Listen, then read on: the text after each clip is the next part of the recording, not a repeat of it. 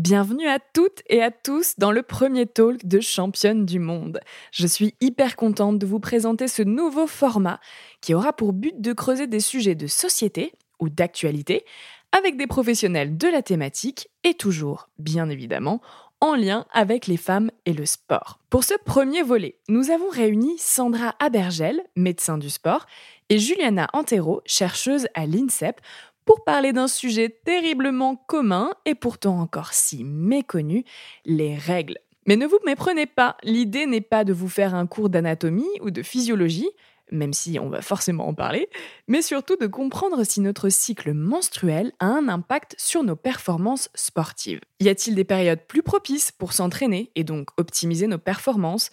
Des moments au contraire euh, où on risque de plus se blesser?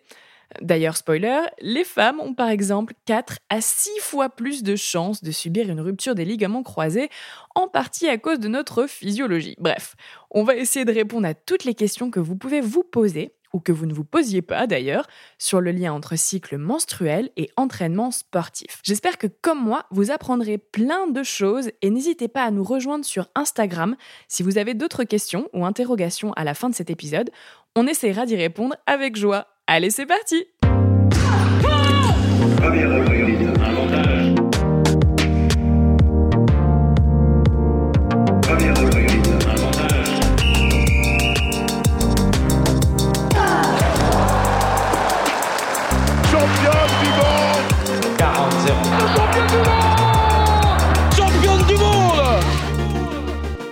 Salut, c'est Cléo et bienvenue sur Championne du Monde, le podcast des femmes qui construisent le sport de demain.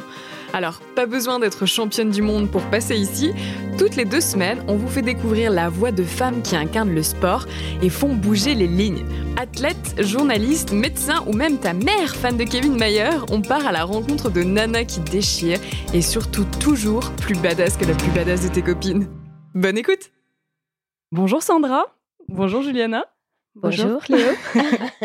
J'aime, j'adore toujours ces bonjours collégiales, surtout à plusieurs. je suis ravie d'être avec vous euh, aujourd'hui euh, pour ce premier épisode Talk. Euh, vous inaugurez notre nouveau format, donc je suis vraiment ravie de pouvoir le faire avec vous aujourd'hui pour parler d'un sujet important. Alors déjà, pour commencer, est-ce que vous pouvez, Sandra et Juliana, vous présenter très rapidement et expliquer bah, finalement pourquoi vous êtes là en fait un petit peu aujourd'hui? Juliana?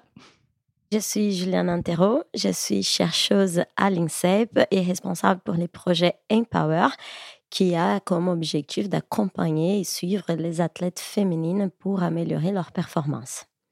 Très bien, on y reviendra après, on va rentrer un peu plus dans le détail. Et Sandra? Euh, Bonjour, euh, moi je, suis médecin du sport euh, du coup à, Rennes, au centre hospitalier privé Saint-Grégoire.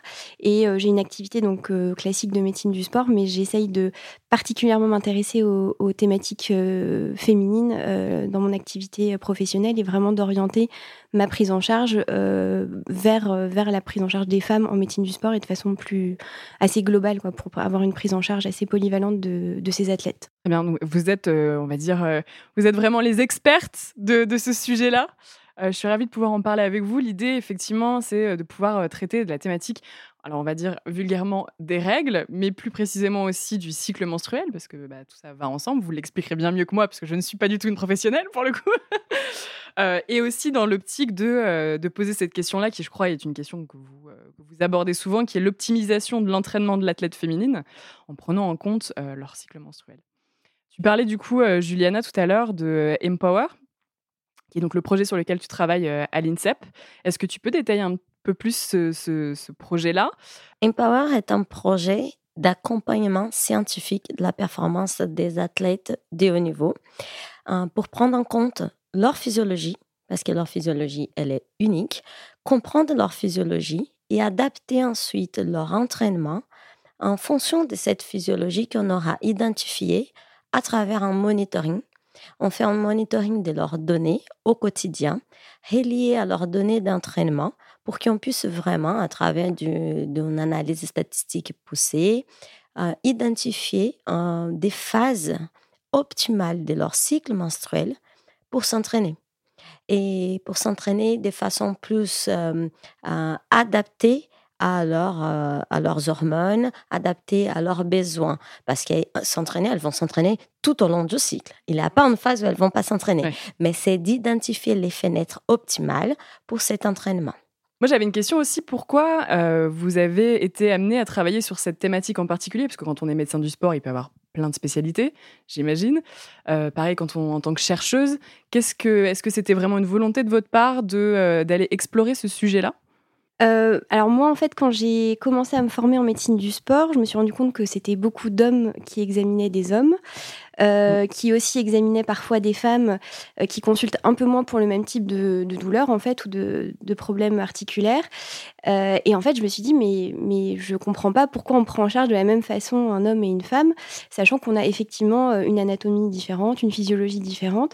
Et, et en fait, voilà, moi j'avais besoin de donner du sens à mon activité professionnelle et me dire que j'allais pouvoir justement essayer d'adapter au mieux la prise en charge des patientes, que ce soit voilà pour un trauma de genou, une entorse de cheville ou une baisse de performance, adaptée à la physiologie féminine et pouvoir répondre à leurs problématiques spécifiques, pas prendre juste en charge euh, l'aspect euh, musculo-squelettique ou voilà. Et, euh, et, vraiment pouvoir leur essayer de la prendre en charge de façon vraiment très très globale. Et, donc c'est en fait c'est en ça que petit à petit je suis arrivée à, à, à m'intéresser à ce type de enfin aux troubles du cycle menstruel notamment parce que ça fait pleinement partie de la prise en charge d'une sportive qu'elle soit de haut niveau ou pas euh, et, en fait, souvent, les troubles du cycle vont être un, aspect révélateur euh, de, problématiques un peu plus larges et qui peuvent faire le lit de, de blessures. Et donc, en fait, finalement, c'est assez central. Enfin, Enfin, c'est un des éléments de la prise en charge, mais c'est l'élément qui ressort en général le plus mhm. facilement et qu'on arrive euh, à, identifier le plus rapidement en discutant avec les, patientes. Mais en fait, derrière tout ça, il y a plein d'autres choses euh, qui, se cachent. Donc, euh, donc voilà, enfin, en fait, petit à petit, on, en vient à ça parce que c'est ce qui nous différencie aussi en partie des hommes. Notre, Certes. donc voilà, sur, le plan hormonal, il y a des petites choses qui. Voilà, donc, donc, donc voilà. Juliana, du coup, toi, au niveau de la recherche au niveau de la recherche, c'était un constat, c'est une étude qui est sortie en montrant qu'il y en a véritablement beaucoup moins de recherches qui concernent les mmh. athlètes féminines. On appelle ça les sex data gap. Mmh euh, c'est vraiment un manque des données, des connaissances scientifiques touchant les femmes sportives. Et quand j'essaie de creuser cela un peu plus loin, je me rends compte en fait que la planification de l'entraînement, la charge d'entraînement, la récupération, tout, tout ce qu'on va préconiser en termes d'entraînement en général est basé sur la physiologie masculine. Mmh et là, pour moi, c'était un, c'était un, point important. Et pour autant, en tant que chercheuse, il y avait déjà huit ans que j'ai travaillé sur les suivis longitudinaux sportifs et sportives.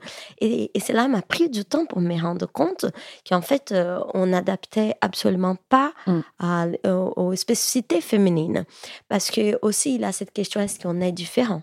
Est-ce qu'on est pareil? Qu'est-ce qui change d'une femme à un homme? Et à un moment donné, je me rends compte qu'il n'y a pas assez de recherches pour dire qu'on est pareil ou différent en termes des, éléments d'entraînement. Mmh Et donc, pour cela, il fallait faire plus de recherches. Et donc, j'ai commencé à dire, bah, je vais commencer à faire des projets de recherche sur, sur l'athlète féminine. Et moi, pour, à vrai dire, j'ai pensé non, les cycles euh, n'ont pas d'influence. Ça, mmh c'était un avis personnel parce que je ne m'étais pas forcément intéressée à creuser, creuser un peu plus là-dessus. Et j'ai commencé à, faire mes recherches et aussi euh, on fait un constat euh, vis-à-vis des, des, annonces des Jeux olympiques en 2000, euh, à Paris 2024, comment étaient les tableaux de médailles entre les femmes et les hommes en France. Et on a remarqué que parmi les nations les plus médaillées au monde, comme les États-Unis, la Chine, l'Angleterre, c'était environ 50-50%. Mhm. C'est-à-dire la moitié était des femmes, la moitié était d'hommes, comme c'est attendu. Mhm. Et pour autant, ce n'était pas le cas de la France, où il y avait seulement 30% des athlètes féminines au podium. Et donc, euh, ce sont des éléments qui m'ont poussé à aller chercher des protocoles de recherche qui puissent être adaptés aux athlètes féminines. Et c'est là que j'ai finalement, je commence à lire, à creuser, à discuter avec des médecins du sport, gynécologues, endocrinologues. Et on s'est rendu compte que finalement, les cycles menstruels été vraiment négligés mhm.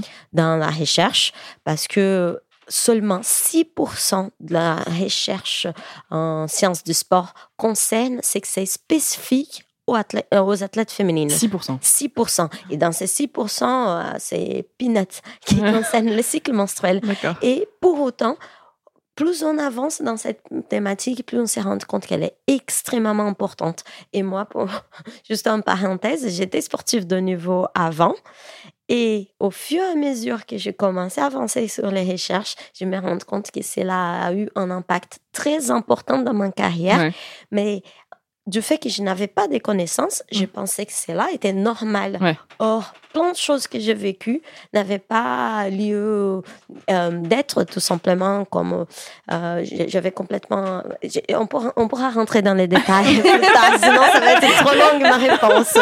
Mais euh, en tout cas, même j'avais cette première préavis que non, non, les cycles menstruels, les femmes, les athlètes, j'étais un athlète, donc non, je, me suis entraînée, je prenais pas en compte les cycles, donc n'a pas d'importance. Mm-hmm. Mais non, il y en a une importance, il y a une importance scientifique.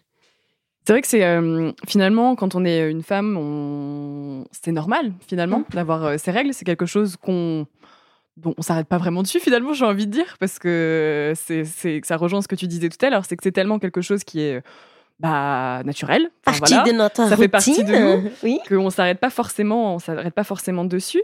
Euh, moi, j'aimerais bien juste déjà au, début pour que ce soit vraiment clair, parce qu'en fait, je me rends compte aussi qu'il y a un vrai manque de connaissances, même de la part des propres femmes, euh, de leur anatomie et de tout ça. Est-ce qu'on peut définir euh, ce qu'est un quand on, quand on parle de cycle menstruel, ce que ça veut dire la première phase du cycle, euh, c'est ce qu'on appelle la phase folliculaire, où en fait, qui commence au premier jour des règles, qui dure quelques jours, enfin la durée des règles, donc qui peuvent durer de, de, 40, enfin, de 3 jours à, une semaine. Et, euh, et, ensuite, en fait, petit à petit, euh, vous allez avoir à la, enfin, au 14e jour, après le, premier jour de ces règles-là, l'ovulation. Donc ça, c'est très théorique, hein, parce qu'un cycle complet va durer entre 28 et 32 jours. D'une femme à l'autre, ça n'a rien Voilà, ça peut, ça peut être 27, ça peut être 35, c'est pas forcément pathologique à ce moment-là. Donc, euh, donc voilà, donc on, on, part du premier jour, premier jour des règles. À 14 jours à peu près, on a l'ovulation. Euh, à ce moment-là, on a un pic en fait d'œstrogène euh, qui, qui va précéder l'ovulation. Et, et, ensuite, on va passer sur, ce qu'on appelle la phase lutéale, parce qu'en fait, à partir du moment où en fait il y a eu l'expulsion de, de l'ovule, et ben en fait le reste du follicule va se transformer en corps jaune, qui va produire de la progestérone et qui va participer à la reconstitution de la muqueuse utérine. En fait, mmh. ce que j'ai pas précisé, c'est que le, le saignement euh, les règles, en fait, c'est un saignement de la muqueuse de l'utérus qui, en fait, se, délabre et qui va saigner. Voilà. Et ça se reconstitue comme ça de façon cyclique. Et en fait, la reconstitution de, cette muqueuse utérine, elle va permettre d'accueillir de, éventuellement un, embryon, enfin un, ovule qui va être fécondé par... Euh, par un spermatozoïde. Mais si c'est pas le cas, et ben à ce moment-là, euh, le, comment, le, les saignements, enfin les règles vont réapparaître. D'accord. Et, donc voilà, donc en fait, le, trouble du cycle menstruel, on parle soit du fait qu'il y ait une absence de règles, donc l'aménorrhée, soit on a euh, des cycles qui vont être euh, euh, très, enfin voilà, très, qui vont apparaître très, qui vont revenir de façon très rapprochée, qui en fait sont, qui en général sont pas vraiment des vrais cycles, c'est des saignements en fait qui surviennent de façon très rapprochée. Donc on a l'impression d'avoir des cycles très très courts. On se dit bah j'ai mes règles toutes les trois semaines ou toutes les mmh. deux semaines, alors qu'en fait c'est pas de vrais cycles, c'est juste qu'il y a des petits saignements liés à des productions hormonales euh, tout au long du, du cycle menstruel. Et euh, ou alors on peut avoir ces règles voilà tous les trois quatre mois ou tout d'un coup voilà pendant six mois on n'a plus de règles.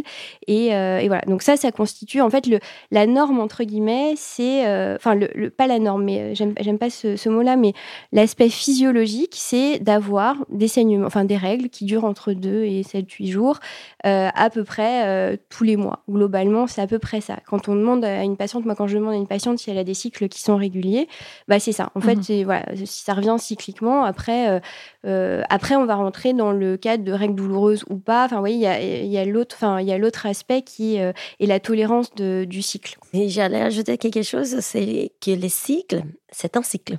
Parce que quand on discute parfois avec les sportives ou leurs entraîneurs ou entraîneurs, elles, euh, tout de suite, quand on parle cycle menstruel, ils pensent règle, menstruation. Mm. Mais c'est important de souligner que c'est un cycle. Donc, euh, comme Sandra vient d'en parler, il y a des fluctuations hormonales. Donc, il y a plein de choses qui se passent.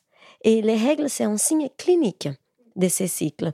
Et donc, euh, d'un point de vue d'optimisation de l'entraînement, c'est important de comprendre qu'il y en a toute cette fluctuation hormonale qui peut avoir un impact sur les paramètres liés à l'entraînement. Tu parles de fluctuation hormonale, effectivement, parce que du coup, nous, on voit le, le concret, juste le, finalement. c'est vrai que c'est euh, les, règles, et puis on se dit que le reste du temps, il se passe rien, alors qu'en fait, c'est pas du tout le cas. Pourquoi c'est important de connaître son cycle? Euh, particulièrement quand on est sportive, voire sportive de haut niveau. J'ai plusieurs éléments de réponse là-dessus parce qu'il y a tellement de choses hyper intéressantes à connaître et qui nous aideraient dans notre perception de la vie de tous les jours et dans notre entraînement.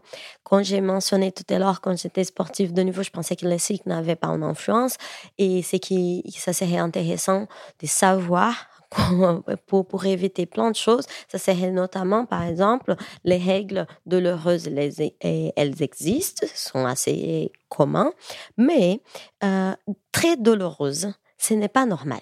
Mmh. Donc, euh, c'est parce qu'on parle avec les sportives et parfois elles vont dire ben, je serre les dents et on y va. Mais peut-être il y a des alternatives. Et peut-être ce n'est pas euh, la, la, meilleure solution. Donc, la première chose, je dirais, c'est est-ce que ton cycle, il est normal? Est-ce que ce que tu es en train d'expérimenter en termes de fluctuations hormonales et tu le sais par rapport à la régularité de ton cycle, est-ce que c'est normal? Parce que aussi, avoir un cycle irrégulier, comme Sandra disait tout à l'heure, euh, des règles trop approchées ou, ou l'absence des règles quand on fait du sport, ce n'est pas c'est pas c'est normal dans, du fait que c'est commun dans le sport de niveau mmh mais c'est ce n'est pas optimal. Parce que comme on n'en parle pas trop, on n'en parle pas dans, dans les cadres euh, de l'entraînement mmh. sportif, mmh. Parfois, les athlètes ont des règles super abondantes. Je vais vous donner un exemple. On, on avait des sportifs, des sportives qui, qui avaient des règles rapprochées, des, des 15 en 15 jours avaient des règles, des règles abondantes, sont montées en altitude pour faire des entraînements en stage ben, sans supplémentation des fers. Donc, ce sont des choses, personne dans leur entourage sportif, et je parle du plus haut niveau en mmh France, n'avait pensé que c'était des éléments importants.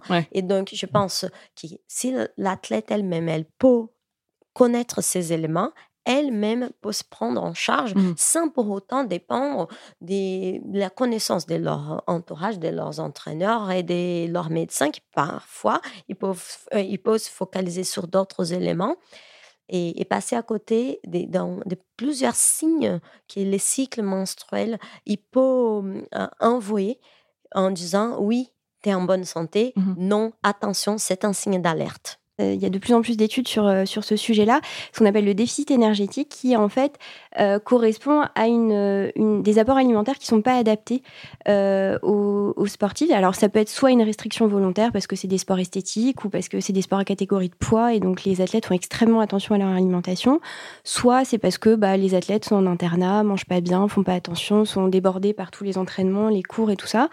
Et donc en fait on se retrouve avec un, déficit énergétique qui s'installe et euh, un des éléments qui nous a permis de mettre ça en évidence, bah, c'est les troubles du cycle menstruel. On s'est rendu compte que associé à ce déficit énergétique, euh, enfin associé à ces troubles du cycle menstruel, en fait, il y avait ce déficit énergétique et en fait, euh, on s'est rendu compte que le, le, déficit énergétique était la base de plein d'autres choses parce que ce déficit énergétique va être euh, finalement va mettre au repos certains, certains organes euh, dans le corps, et notamment les organes génitaux chez la femme, où en fait finalement on va avoir l'arrêt de cette production, enfin de cette stimulation par la base du cerveau mhm.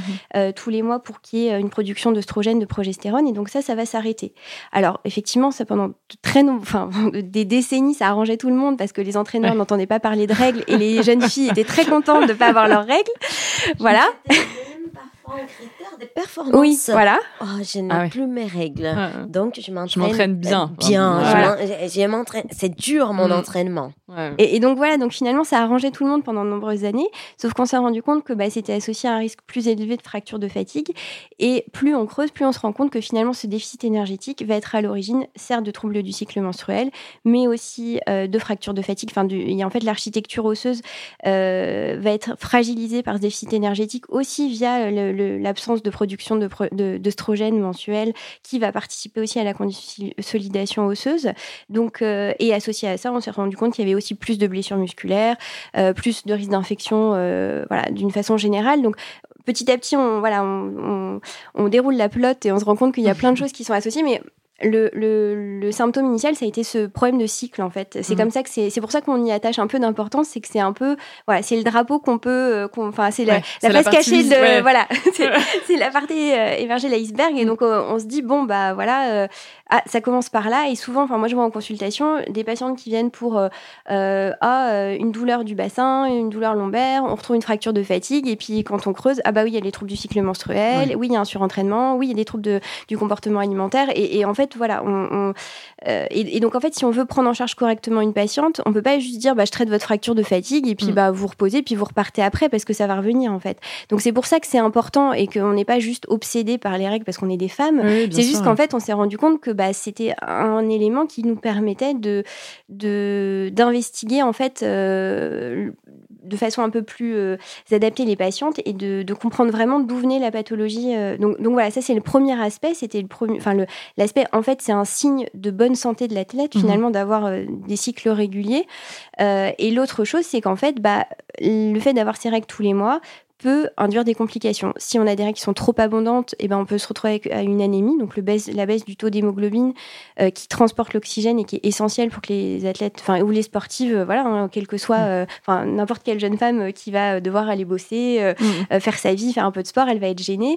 Donc, donc voilà, donc le- des règles trop abondantes peuvent occasionner une anémie et, et donc ça c'est pareil, c'est à prendre en charge. Des règles trop douloureuses bah, vont entraver le, le- le développement d'une carrière sportive parce que bah, tous les mois on s'arrête ou on comprend pas pourquoi on a mal ou Mm. on va s'entraîner alors qu'on a mal alors et du coup on n'est pas, euh, c'est voilà, on n'avance pas. Euh, donc en fait c'est et c'est important de, de l'identifier parce que euh, on peut le prendre en charge en fait. Enfin on, on peut traiter l'anémie, euh, on peut euh, les gynécos maintenant voilà commencent à connaître ça de mieux en mieux, euh, pouvoir accompagner les jeunes filles. euh, alors je parle souvent de jeunes filles parce que c'est vrai que c'est souvent à ces âges-là qu'on découvre ce, enfin c'est jusqu'à la, ben voilà 25-30 ans où ces, ces troubles-là sont mis en évidence. C'est un, un peu plus, enfin voilà c'est après comme il y a les les jeunes femmes en général veulent avoir des enfants, tout ça, ouais. il y a des voilà c'est d'autres euh, choses qui qui sont mises en, en évidence, mais mais voilà, en- en- on peut les accompagner. Les, les gynécologues peuvent mettre en place euh, des traitements euh, contre la douleur ou même certaines contraceptions avec l'accord de la patiente Mhm. pour limiter des saignements trop abondants. Donc en fait, c'est un signe de, de santé, qui nous, un signe d'alarme éventuellement, et en même temps, c'est quelque chose qu'il faut prendre en charge pour que les athlètes soient plus performants.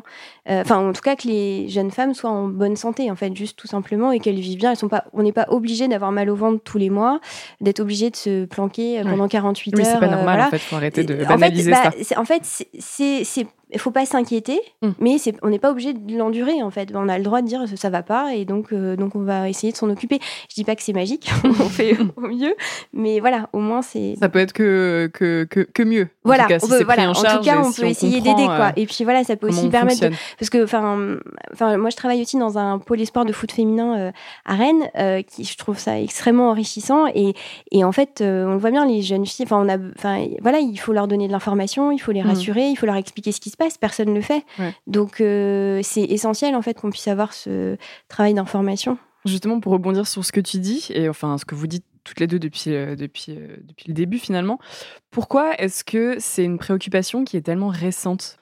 Je pense que c'est une préoccupation si récente, euh, étudier les femmes sportives tout court, euh, étudier ce qui concerne spécifiquement les femmes. Je pense que la Coupe du Monde de football a, a été pour beaucoup et Georgine Brunsveld, qui est une chercheuse qui a aidé euh, dans cet accompagnement des, des footballeuses aux États-Unis et tous les médias qui ont relayé les sujets, je pense qu'ils ont beaucoup aidé à, à- à, faire les gens prendre conscience de, ces sujets. Et après, je pense aussi qu'il y en a un mouvement où les femmes s'intéressent plus à prendre en charge un, peu aussi leur santé. Et d'un point de vue de la recherche, je dirais, on a tardé beaucoup pour étudier les cycles menstruels, en tout cas dans le sport de niveau. Je pense avant, on n'avait pas assez de technologies nous permettant d'étudier hum, un élément si complexe comme les cycles. Et aujourd'hui, euh, là, euh, par exemple, euh, les suivis que nous mettons en place à l'INSEP, c'est un suivi multiparamétrique. On prend en compte plusieurs éléments et aujourd'hui, c'est possible grâce aux technologies, les objets connectés, les flux de données qui ont cumulé. Et tout ça, il y a dix ans, ça ne serait pas envisageable. Au moins, les types de recherches que nous menons, qui est basé sur la haute technologie, on n'en avait pas. Et aussi, pour mesurer les hormones sur les j'ai dit sur les terrains parce que les athlètes, elles peuvent faire euh, euh, les, les, auto-prélèvements chez elles. Mais tout, tout, tout cet environnement permettant une analyse poussée euh, dans des, quelque chose si complexe comme les mmh. cycles menstruels, ça serait très compliqué de les faire il y a dix ans, même si on aurait pu faire d'autres types de recherches. Mais des, je pense que c'est vraiment une prise de conscience un peu mondiale, j'ai envie de dire. Euh, moi, je pense qu'il y a aussi il y a l'évolution sociologique aussi qui fait que bah, déjà d'une façon générale, voilà, les femmes reprennent petit à petit une place euh, dans la société, et aussi que le sport en fait s'est énormément développé même chez les hommes. On voit que bah maintenant euh, Enfin, moi, en consultation, j'ai des triathlètes de 65 ans euh, qui sont frustrés de ne pas pouvoir faire 80 km par semaine. Euh, voilà, c'est des patients, je pense, qu'on voyait peut-être pas il y, a, il y a 10 ou, 20 ans. Euh, donc, donc, en fait, les gens font de plus en plus de sport, indépendamment du sport de haut niveau. Les femmes aussi, donc plus. On en, elles sont aussi plus visibles dans le sport de haut niveau. elles ont une voix qui porte de plus en plus. et effectivement, je pense que même sociologiquement, enfin voilà, dans, dans la société d'une façon générale, le sport a une place plus importante.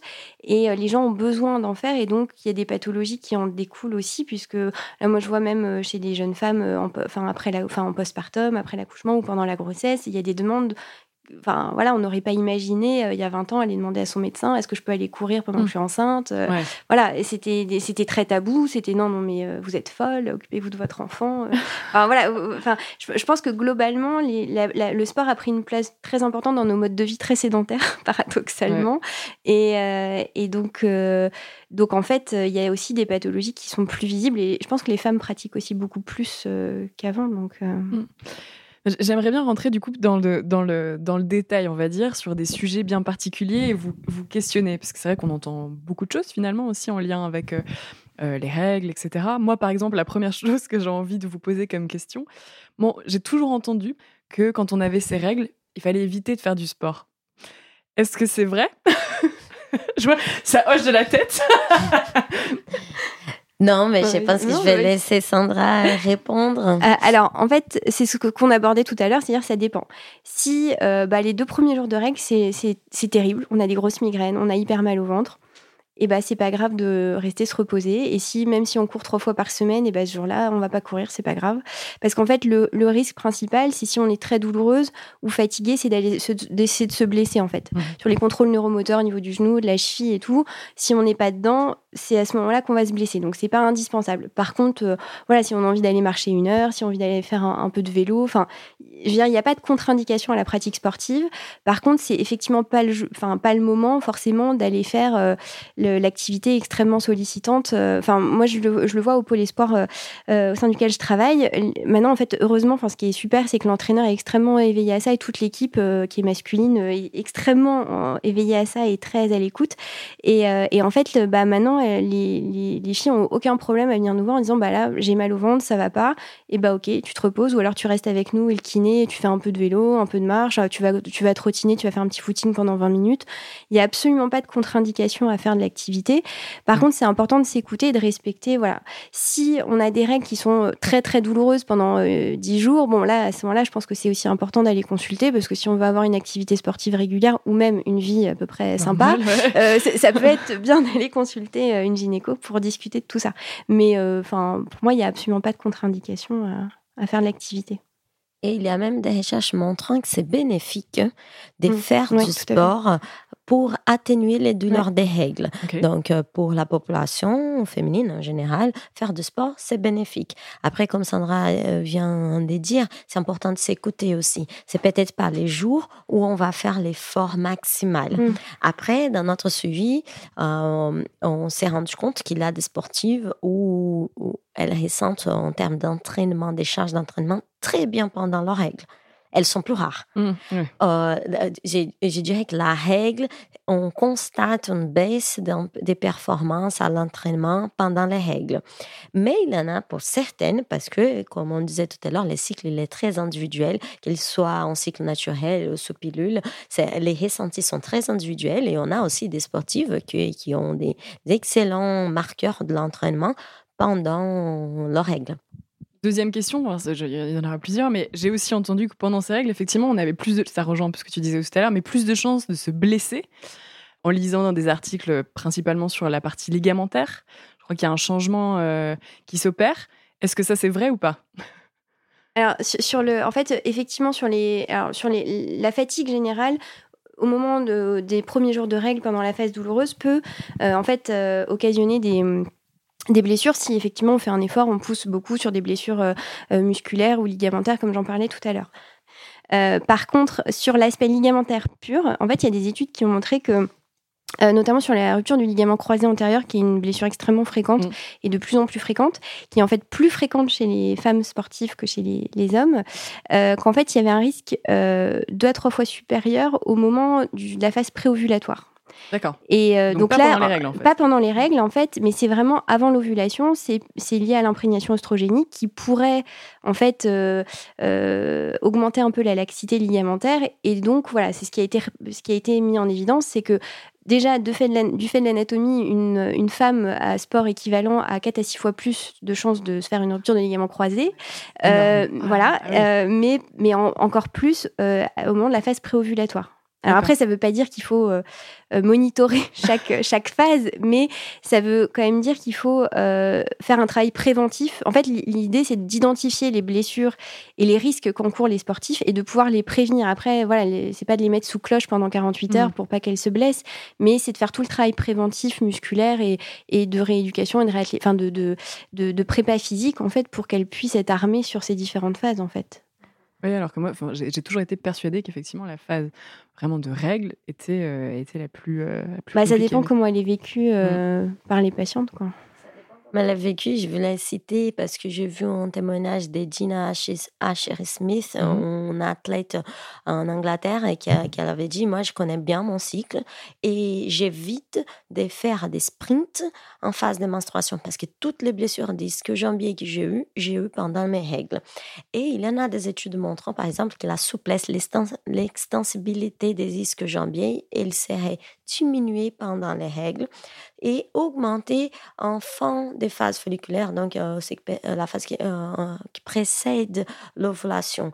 Et donc, à la fois, cette phase qui précède l'ovulation, elle serait plus à risque pour les blessures ligamentaires mmh et en menstruation, ça commence à paraître d'études, on manque encore euh, d'évidence plus solide, mais elle serait plus propice aux blessures du type musculaire. Donc l'intérêt et l'importance de l'athlète qu'elle puisse euh, connaître euh, son cycle et savoir s'adapter en fonction de son activité. Par exemple, je suis une, athlète, euh, j'ai fait des sprints, comme c'est le cas que je viens de citer.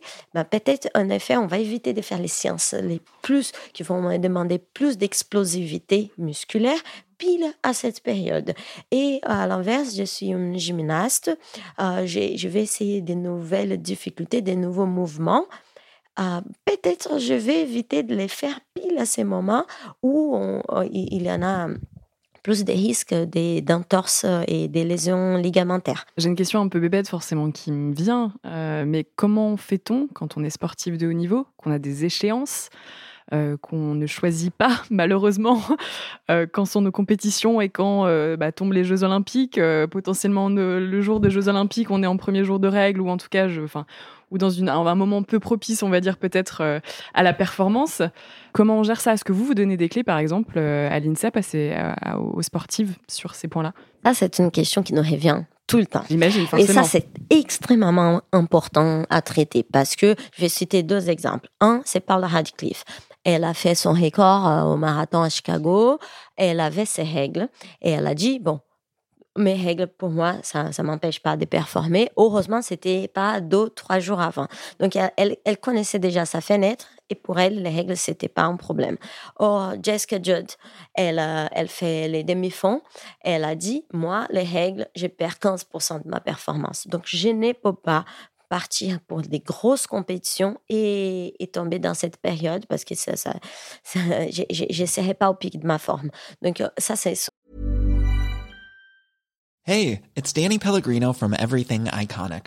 Ready to upgrade your style game without blowing your budget? Check out Quince. They've got all the good stuff shirts and polos, activewear, and fine leather goods, all at 50 to 80% less than other high end brands.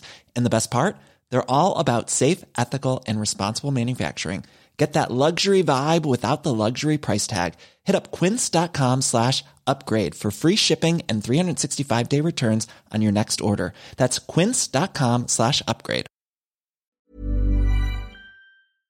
Deux éléments très importants de savoir est-ce que euh, euh, cette période a un vrai impact pour l'athlète.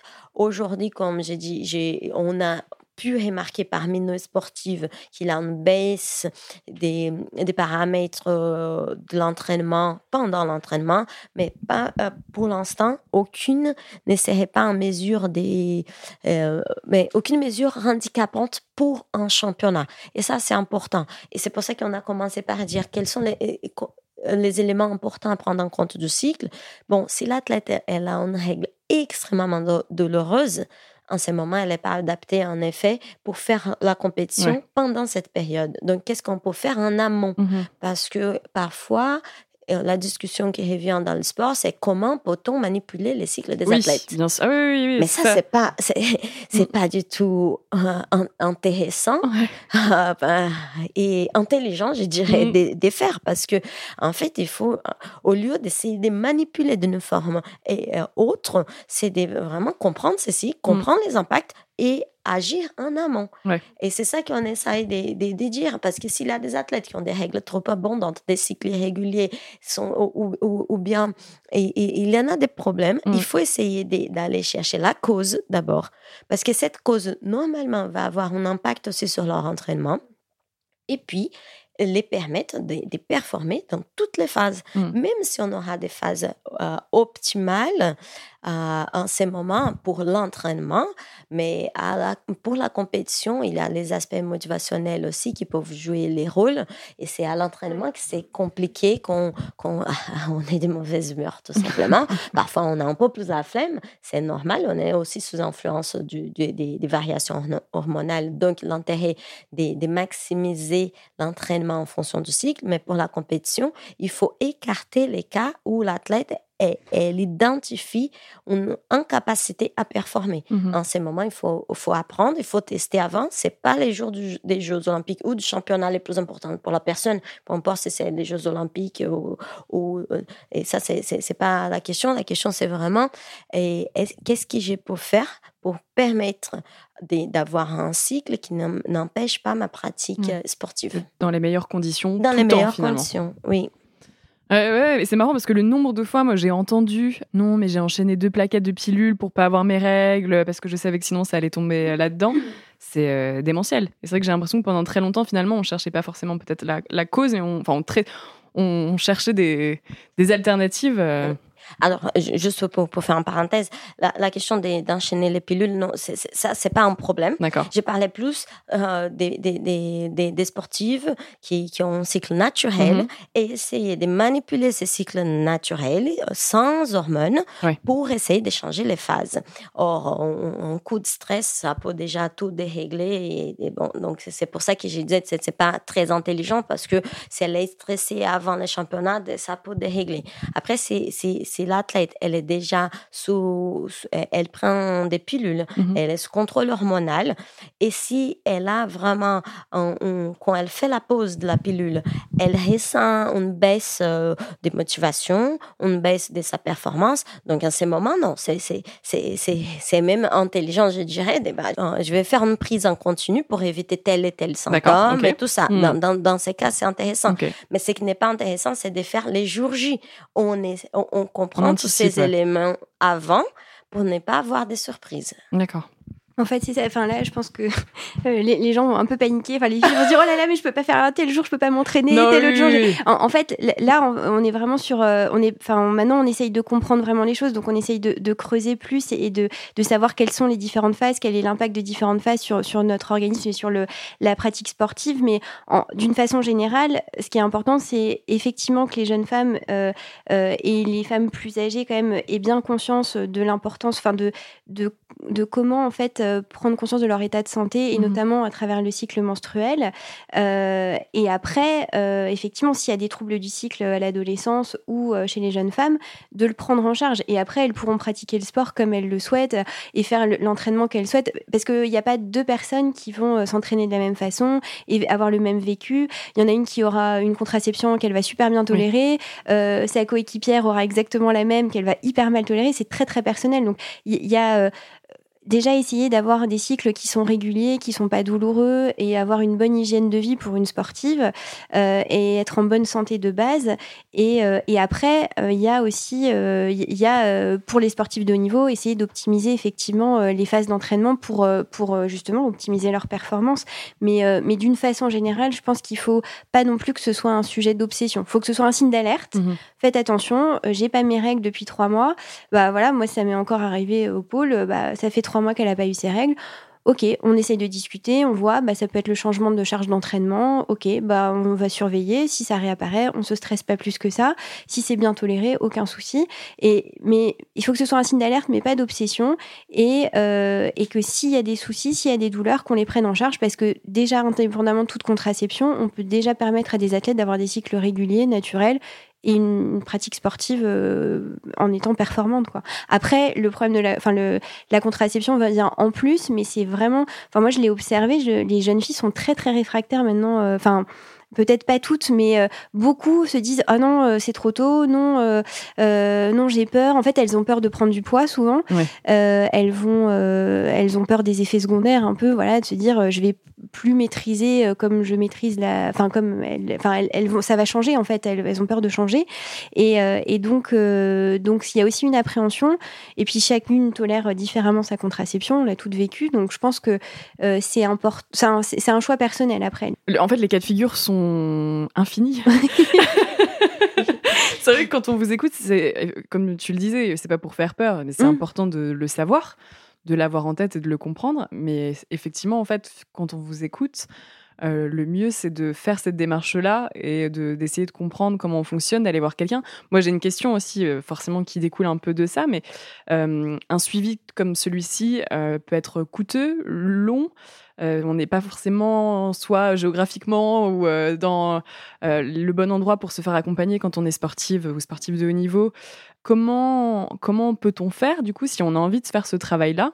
Je dirais qu'une une piste à donner, ça, ça serait d'écrire dans un cahier euh, ou bien utiliser une appli. Il y en a un certain nombre d'applis pour ça, pour suivre les cycles et à côté suivre les ressentis liés à l'entraînement si, euh, l'objectif c'est de relier euh, les cycles à, au- à mes réponses à l'entraînement mais aussi avec des paramètres comme l'humeur, la qualité de sommeil, mon énergie par exemple et prendre note. Du moment qu'on commence à observer euh, les cycles, savoir dans quelle phase on est, et on commence à noter des, des, des phénomènes de tous les jours. Par exemple, ah, aujourd'hui j'ai la pêche. Ah, aujourd'hui j'ai plein d'énergie. Ah, ben aujourd'hui j'ai mal dormi, je me sens un peu fatiguée. Et, dans la majorité des cas, on va être en mesure d'identifier des phases où ça revient tout le temps. Ah, mais je dors un peu plus mal en, Mm. en fin de cycle. Ah, mais j'ai beaucoup la pêche au milieu du cycle. Et donc, quand on commence à faire ces, à, à- à prendre note, on commence déjà à, se rendre compte sur un, certain nombre de paramètres qui nous permettent de nous connaître mieux à nous-mêmes.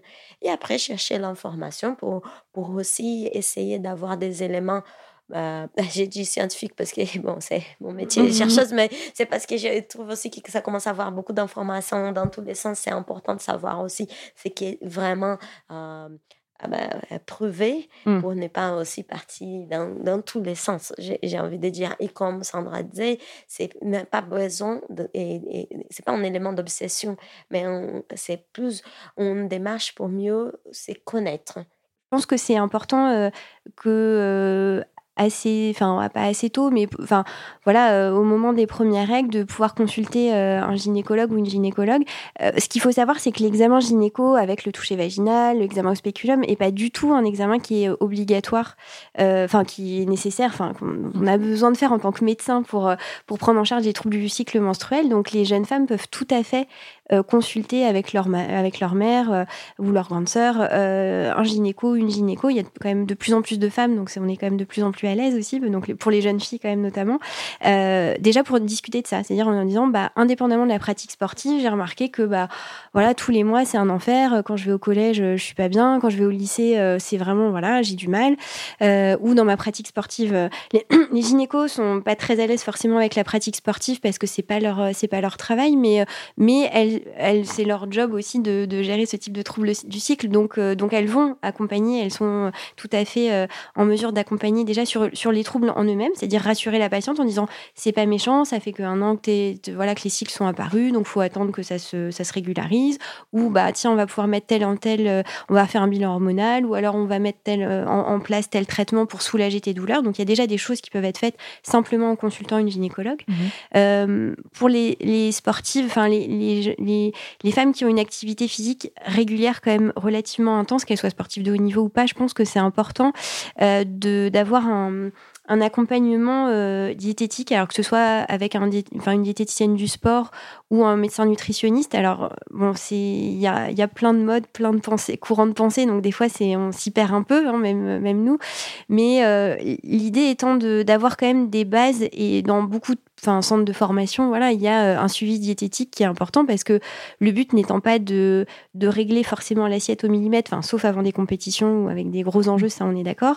Mais au quotidien, euh, l'idée c'est de d'apprendre à se connaître, de même qu'on apprend à se connaître physiquement en disant bah voilà, moi je sais que quand je vais avoir mes règles c'est cata ou je sais que euh, à telle période de l'année c'est toujours la catastrophe, que ce soit un homme ou une femme. Hein, à l'hiver c'est toujours compliqué, ou voilà. bah je, je, sais ce que je dois manger, j'apprends quelles sont les catégories d'aliments ce qui peut me permettre d'être plus performant, à quel moment je peux, je peux les manger. Euh, l'idée d'avoir une, alimentation qui soit assez variée et adaptée à la charge d'entraînement, ça, ça s'apprend à mon avis très jeune, surtout quand on a une pratique sportive euh, régulière, parce que c'est aussi un garant de notre santé. Donc ça, euh, voilà, on a beaucoup d'informations, on a peut-être même des fois trop d'informations. Je vous dis, avec entre tous les réseaux sociaux, Internet, tout ça, on peut trouver vraiment tout et n'importe quoi sur les programmes pour être performant, pour mmh.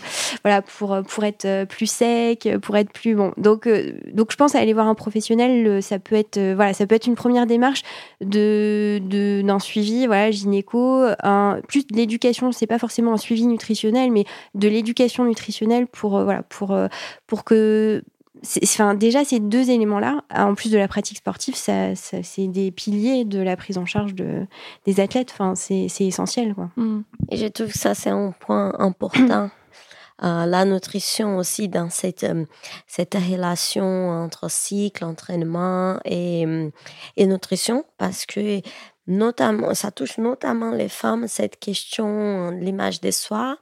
Les corps, être sec, être fit. Et parce que sur les comptes Instagram qui ont fait pour démocratiser ces sujets euh, et, et, montrer ce que nous trouvons en termes de recherches, j'ai parfois des, des, sportifs qui vont me contacter et vont dire ah oui euh, oui il a trois ans que je n'ai pas mes règles ou il a plusieurs il a un certain temps que je n'ai pas les règles. Et pour autant euh, je suis pas en forme et parfois ça m'est arrivé et ben, je, vais aller voir leur profil pour voir ce qu'elles appellent de ne pas être en forme c'est-à-dire elles considèrent qu'elles comme elles m'ont dit non je suis pas fit je suis pas euh, je ne suis pas quelqu'un qui devrait être en risque des, Mm. des, des déficits énergétiques chroniques pour perturber les cycles. Quand je vois, parfois j'ai dit ah oui non mais c'est très très sec et c'est c'est assez elles sont fines voire maigres parfois c'est c'est pas le cas de toutes mais je me suis dit même c'est c'est un concept vraiment euh, qu'est-ce que c'est être euh, fine? Qu'est-ce Mm. que c'est être en bonne santé? Qu'est-ce que c'est être en forme pour faire ma pratique sportive parce qu'il y a aussi des notions où il faut être les plus minces possible pour certaines activités. Et c'est et c'est là pour avoir un impact sur les cycles menstruels. Et donc, l'importance aussi d'en parler, de discuter et d'aller voir un gynéco Mhm. parce que parfois, notre jugement, il peut être trompeur. hein. On peut penser qu'on n'est pas en forme et aux, aux yeux d'une personne extérieure, dire Ah non, mais non, c'est c'est pas ça. Peut-être ça vaut vraiment la peine d'aller consulter pour essayer de trouver la cause parce que trois ans sans les règles, ce n'est pas, ce n'est pas Pas du normal, tout normal, ni bon, ni rassurant pour la santé. C'est vrai que ça fait beaucoup d'informations. ça fait beaucoup de choses d'un coup. Ouais. ça fait beaucoup d'informations, mais effectivement, c'est important aussi d'en parler et que le sujet aussi se démocratise pour que peut-être après, voilà, le, le, le pas soit fait plus facilement, qu'on prenne euh, comme euh, bah, l'alimentation, le sommeil, euh, tout ça qui rentre en compte euh, finalement dans, la performance et dans la vie quotidienne, hein, finalement, soit, euh, soit prise sur le même niveau, finalement, à égalité là-dedans. Donc, euh, bon, j'espère qu'on ne vous perd pas trop non plus avec toutes ces données. Mais moi, j'avais aussi du coup forcément une question parce que là, donc nous, on en parle. Vous, vous êtes des professionnels, donc permettez-moi l'expression, vous avez la tête dedans un peu hein, finalement. Euh, dans la majeure partie des, athlètes euh, qui s'entraînent, elles sont dans des clubs où euh, leurs coachs, femmes ou hommes hein, d'ailleurs, ne sont pas forcément au courant de tout ça, ne prennent pas en compte leur cycle. Et c'est pas forcément aussi une demande de la part des athlètes parce que comme on le disait au début, bah du coup c'est tellement intégré qu'on n'en parle pas. Comment faire? Est-ce que vous, par exemple, toi, qui travailles à l'INSEP ou en tant que médecin, on, pourrait démocratiser finalement un peu cette thématique-là et que, au même titre que, bah, encore une fois, les entraînements physiques, machin, on, prenne en compte les cycles directement dans la pratique sportive en tant que en tant qu'entraîneur, coach ou une Bah, bah, peu, euh, en fait, petit à petit, euh, de, moi, je, je suis intervenue il n'y a pas très longtemps euh, auprès des entraîneurs de la Ligue des sports de glace de Bretagne. Mhm. Et en fait, c'est des thématiques qui, au- auxquelles euh, ils commencent à être réveillés. Enfin, c'est-à-dire qu'ils en ont entendu parler. Alors, ils savent pas trop.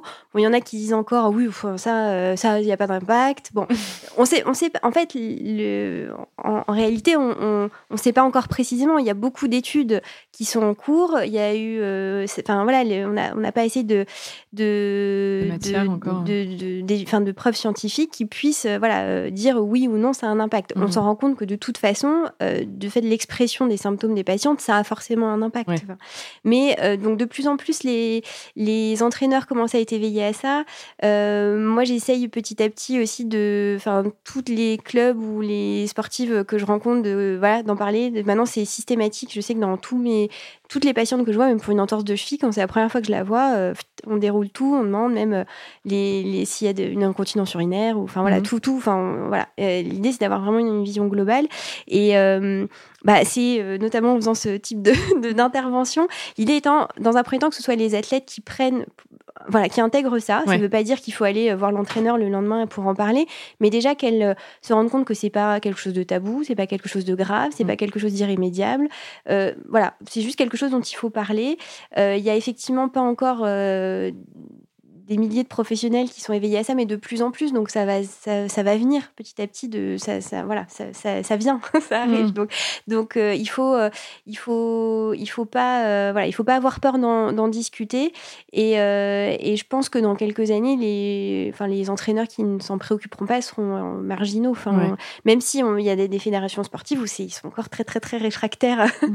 à ce discours. et euh, voilà, faut pas toucher au mode.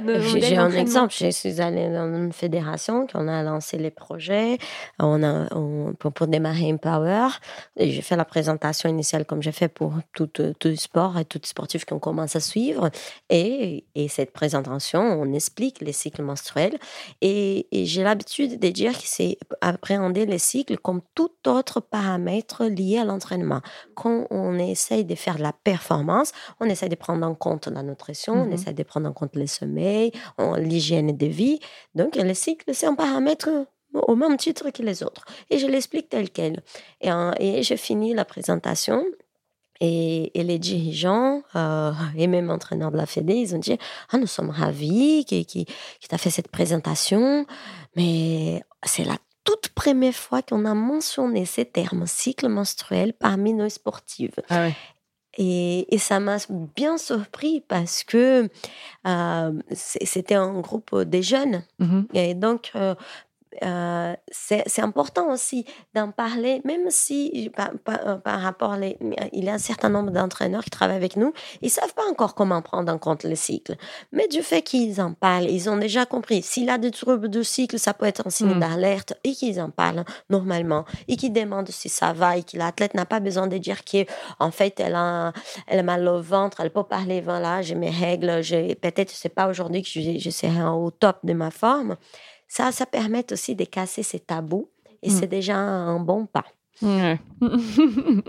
petit à petit, l'oiseau fait son vie. Et puis les, sportifs d'aujourd'hui seront les futurs entraîneurs euh, de demain. Donc, il euh, faut espérer que. Enfin, je, pense que ce qui est important, là, notre rôle, c'est, même si on n'arrive pas à convaincre les entraîneurs ou, certaines fédérations, c'est déjà de d'éveiller euh, les sportives et qu'elles aient l'information. Mm. Après, elles en font ce qu'elles veulent. Enfin, de même que tout patient, nous, on est là pour informer les gens. Après, ils font ce qu'ils veulent en sortant du cabinet ils sont libres ou pas de suivre des recommandations. Donc, euh, et, en ça, je remercie Juliana pour le travail qu'elle fait avec euh, le, le, le, compte Instagram Empower Sportif parce que c'est une source d'information qui est vraiment, euh, vraiment super en français. Donc voilà. Parce que y a, y a, pour ça, Instagram est vraiment. alors, il y a, y a, tout, hein, mais il y a aussi beaucoup de. Moi, je suis plein de, de comptes de kinés ou de préparateurs physiques ou même vous avez des journaux. Alors, c'est des journaux scientifiques en anglais. Donc, si pour les gens qui sont un peu anglophones.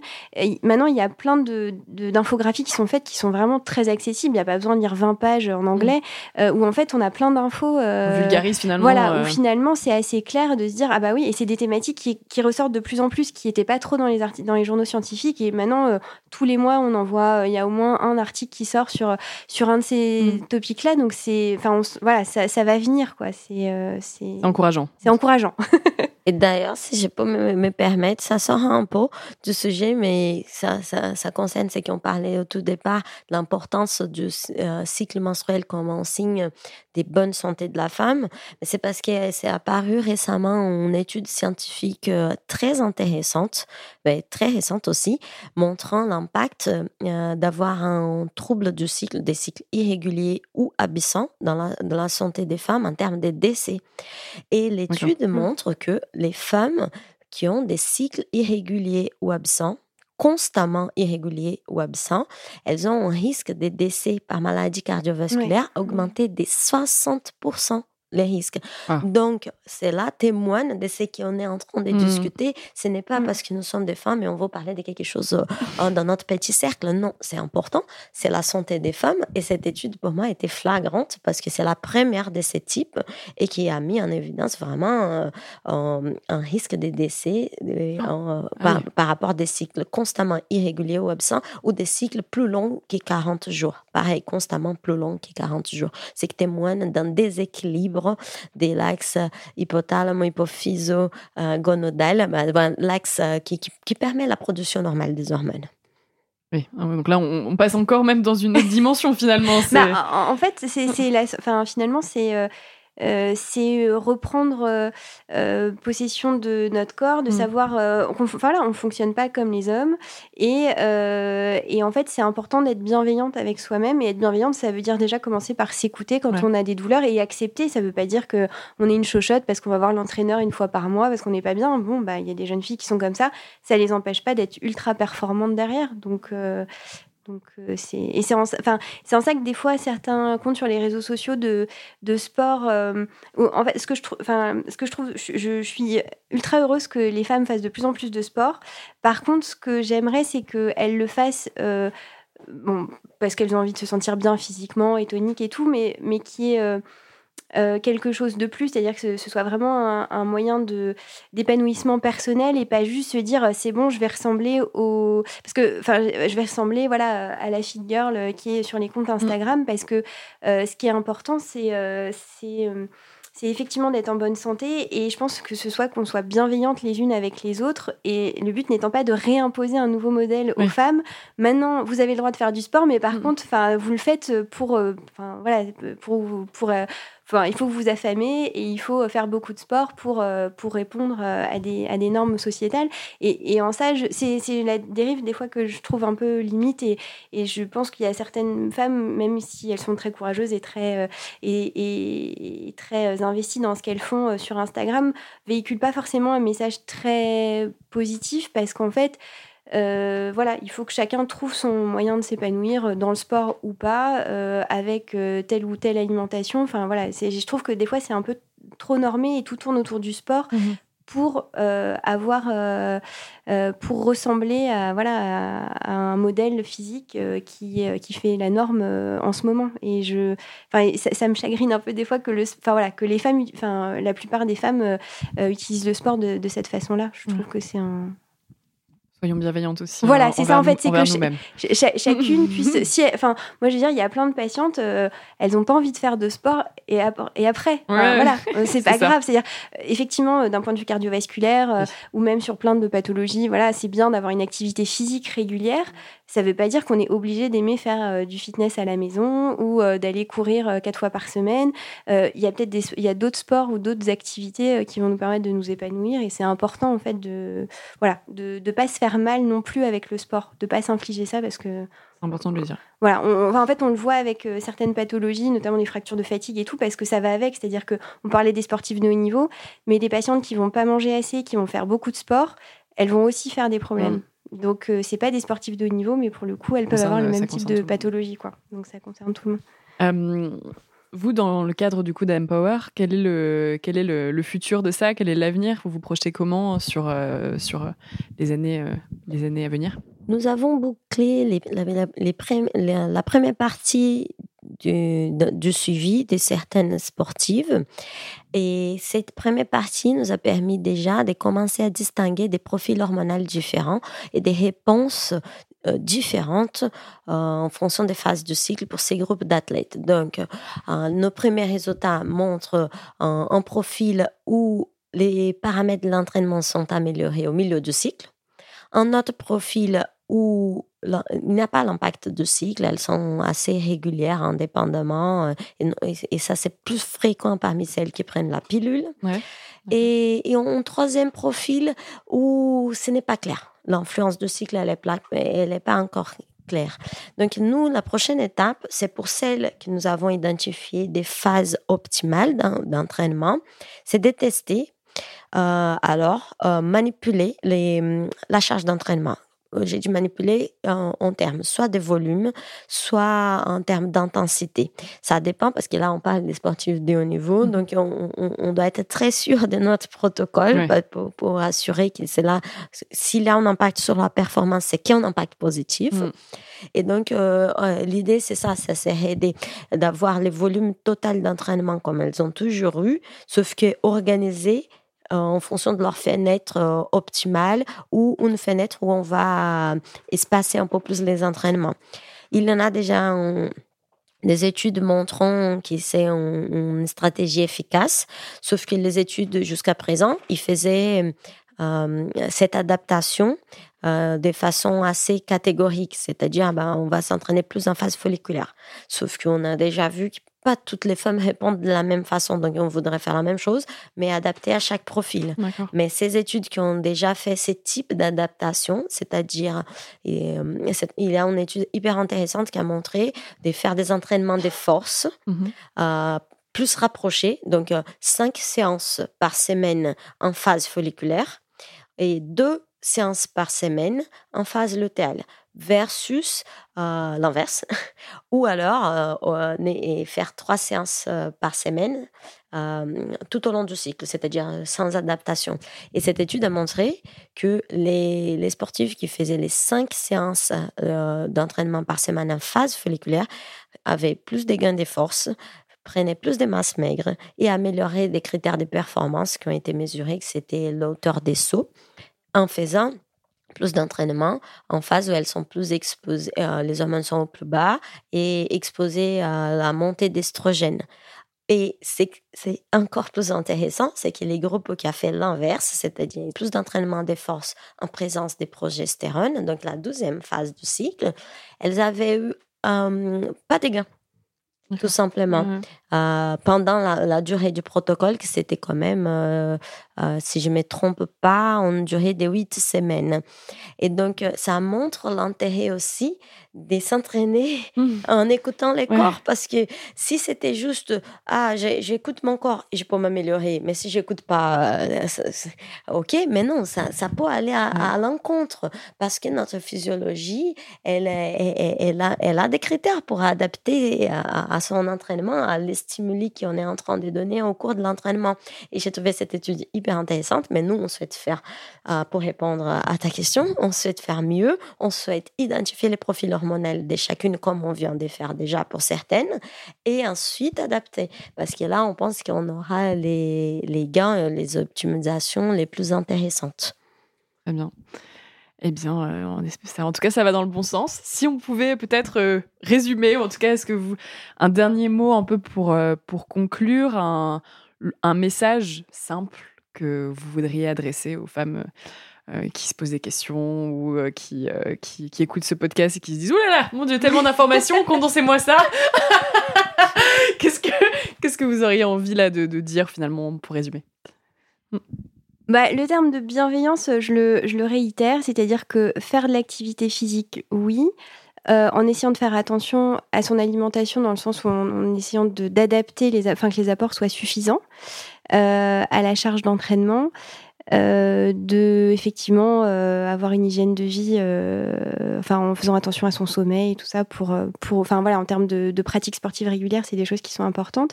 et après effectivement, s'il y a des problèmes de cycle, ne pas hésiter à en parler avec avec un gynécologue, dont c'est le travail. et et bon petit à petit, les médecins du sport aussi, même si la, la, majorité sont des hommes, sont aussi éveillés à ça. Les médecins généralistes petit à petit aussi. Donc il faut pas hésiter à en parler. Euh, euh, et, voilà, en tout cas, pour résumer sur les règles, c'est effectivement un signal d'alerte qu'il faut prendre en compte. Il ne faut pas paniquer. Il n'y a absolument pas de panique, pas d'urgence de quoi que ce soit. On remarque qu'il y a un trouble. Voilà, on consulte un spécialiste. On surveille l'évolution des choses et, euh, et on n'est pas obligé de. Voilà, l'idée c'est d'avoir des règles qui soient régulières, non douloureuses et que on soit le moins impacté possible dans notre quotidien, ou en tout cas de pouvoir vivre avec euh, sereinement, et, euh, et, ensuite de pratiquer euh, un sport qu'on aime au moment où on sent de le faire. C'est-à-dire s'il y a des jours où on sent que c'est pas possible, enfin voilà, qu'on est trop fatigué ou que bah, à ce moment-là, c'est le jour où il faut faire quelque chose, une activité plus calme ou plus, plus tranquille. Et, je pense que le fait de s'écouter, de se respecter, c'est important. Après, euh, toute sportive, il y a des jours où on va, voilà, hein, on va charger un peu plus parce qu'il faut, bah, c'est le jeu aussi, mais, mais au moins. Euh, c'est important de faire ce choix-là, de pas le subir, de voilà, de dire je, connais mon corps, euh, je vais m'informer si j'ai des questions et, euh, et après je, décide en connaissance de cause et, euh, et après on peut choisir de s'entraîner euh, quel moment au, moment où on le souhaite dans les conditions dans lesquelles on, souhaite le faire, mais en connaissance de cause. Voilà. Ah, moi, j'ajouterais juste soyez à l'écoute de votre corps et votre cycle, il en parle beaucoup. Moi, je pense que du coup, les gens qui auront écouté cet épisode l'auront compris. je pense que pour le coup. Ah, bah, j'espère. ah, c'est qu'il y a un petit problème, sinon. non, non, c'est. Merci en tout cas d'avoir. Euh, d'avoir euh, d'être intervenu et d'avoir expliqué tout ça parce que c'est très intéressant alors effectivement il y a beaucoup d'informations mais, euh, mais c'est important de, le dire et de le savoir et d'en avoir conscience. Donc, euh, je suis contente d'avoir pu le faire avec vous aujourd'hui. Une dernière question qu'on pose qui n'a pas forcément à voir avec la conversation qu'on, a eue là, mais qui est la, question qu'on pose à, toutes les personnes qui interviennent dans le podcast. Euh, pour clore l'épisode, c'est euh, si vous deviez donner une définition de ce qu'est une championne, qu'est-ce que vous diriez? Ah je vous prends un petit peu au dépourvu. Euh, alors, c'est effectivement pas évident, mais je pense que c'est quelqu'un qui se connaît bien et qui apprend à se dépasser soi-même et voilà et à, connaître ses, forces, ses faiblesses et à réussir à atteindre ses objectifs en prenant en compte euh, ses forces et ses faiblesses, à accepter euh, ses faiblesses et, en, les transformer éventuellement en, force. Pour moi, c'est voilà. Un championne pour moi, c'est quelqu'un qui ne laisse jamais tomber ses objectifs et qui se donne les moyens de les atteindre. Très bien. Eh bien, merci beaucoup en tout cas pour, euh, pour cet épisode extrêmement intéressant et pour ce nouveau d'avoir inauguré du coup euh, ce format talk. On est ravis d'avoir pu euh, échanger et puis j'espère que justement ça pourra servir déjà un, petit éveil. Il faut pas de panique, mm. mais juste voilà. De, et, et, on vous mettra également dans le dans le descriptif de cet épisode le lien du compte Instagram Empower.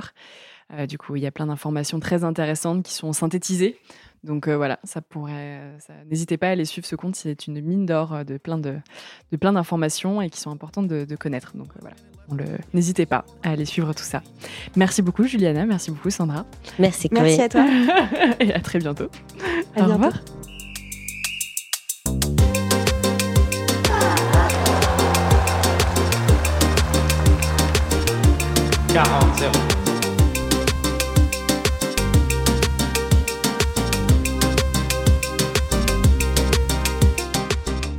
Si cet épisode vous a plu, n'hésitez pas à vous abonner à Championne du Monde sur les plateformes d'écoute et à nous laisser commentaires et étoiles sur Apple Podcast.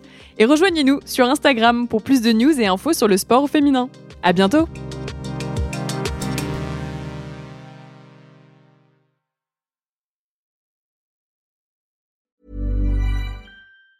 Planning for your next trip? Elevate your travel style with Quince. Quince has all the jet setting essentials you'll want for your next getaway, like European linen, premium luggage options, buttery soft Italian leather bags, and so much more. And it's all priced at 50 to 80% less than similar brands. Plus, Quince only works with factories that use safe and ethical manufacturing practices. Pack your bags with high-quality essentials you'll be wearing for vacations to come with Quince. Go to quince.com slash trip for free shipping and 365-day returns.